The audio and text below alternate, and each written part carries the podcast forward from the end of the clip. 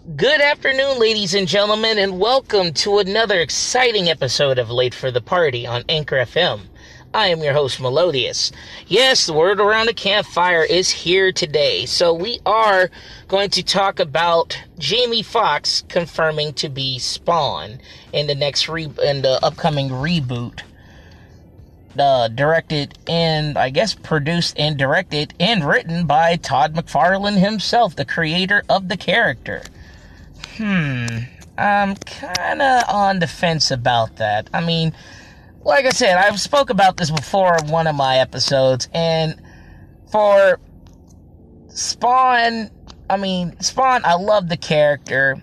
I mean, basically, Spawn, for those who don't know, about a former CIA agent who got, uh, who pretty much gets double crossed by his superiors, gets killed by the uh, his superiors, and he pretty much sells his soul to Malebolgia, who is, in terms of the devil, and he gets his power, and he sells his soul to see his wife once again, but as um, it's years later and like a couple like years years later to where his best friend uh his best friend is married to his wife and they have a child. So it it's it goes deeper than that but i mean from how they're talking that they want to do spawn is that they're making spawn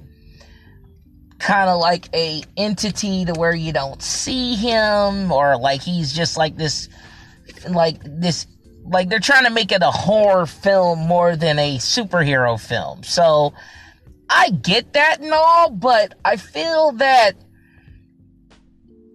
jamie Foxx, I mean honestly let's just call it what it is i mean jamie Foxx I don't see superhero material out of him.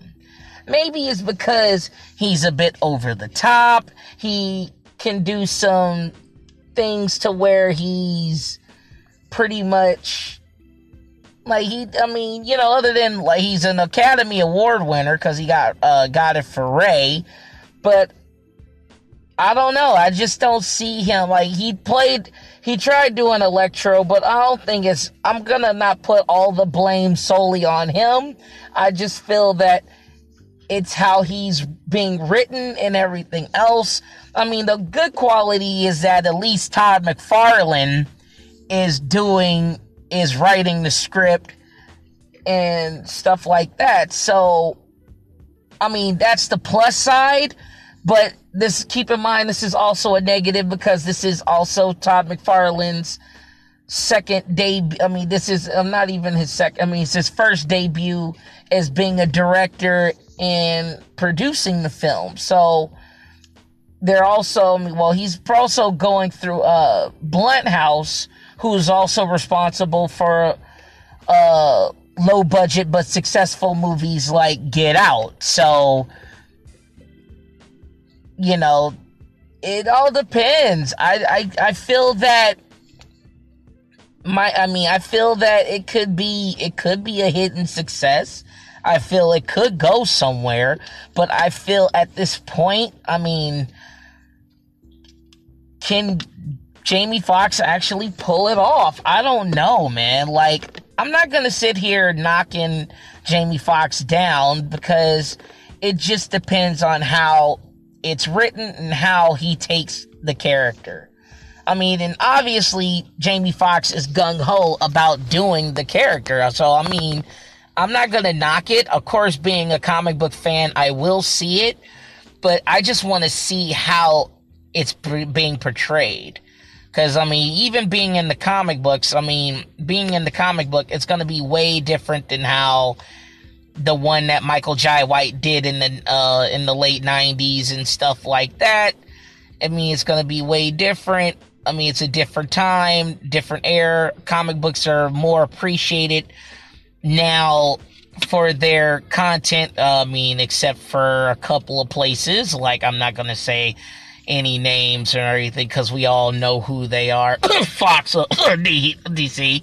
Um, you know, Warner Brothers, uh, you know, but you know, I guess, I mean, I'll give I'll give them a chance. I mean, maybe he could strike lightning in the bottle this time. You know, I wasn't even mad about Jamie Foxx being.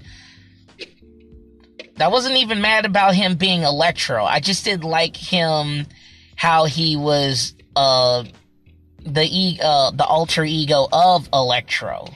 You know, like they made him all nerdy and geeky. They made him too cliched. Like it was too much of a cliche. I don't know if it was him doing it or how he was written to being the character, but when he turned into he finally became Electro, it wasn't so bad. I just felt that like and I mean Amazing Spider-Man wasn't that bad either. I just felt that it was I just felt that it was written a little it was just poorly. I, I just think it was written. It could have been written way, way better.